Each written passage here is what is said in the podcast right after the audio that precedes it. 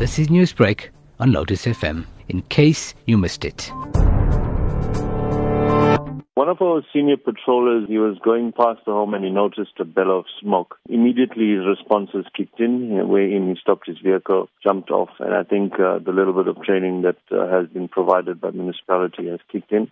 He went into the house, cleared the home, activated us on Zello to get fire and dispatch services and ambulance and all of that to the scene. He managed to get an old lady and, and a few, I think there were five families living in the home. We managed to evacuate them with the help of other uh, members of uh, Secure. What is said to have caused the fire outbreak? Apparently, from the information we received, it was a cell phone being charged on the bed and which exploded and caused uh, the bed uh, or, or set the bed alight. Now, following on from this strange incident, what precaution would you advocate with regards to technological or electrical products at home?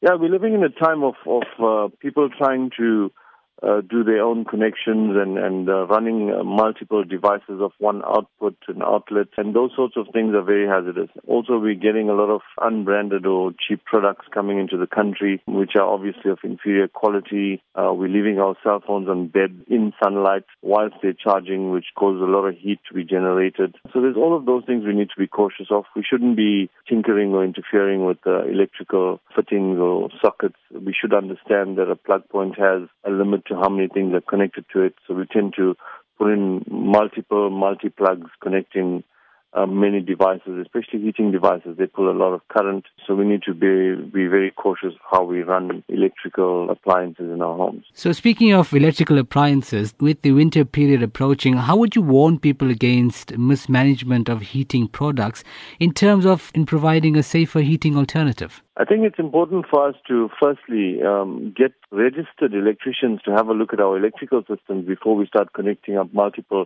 element heating devices. Element heating devices are, are pretty dangerous because uh, they generate direct heat. We've got uh, sort of these fiber cement heating, solar panels, and all of those things um, that are far much more safer or much more safer than the, the direct heating ones. I think it's important for us to understand uh, that you can't have a heating device left, uh, you know, in a room uh, unattended to.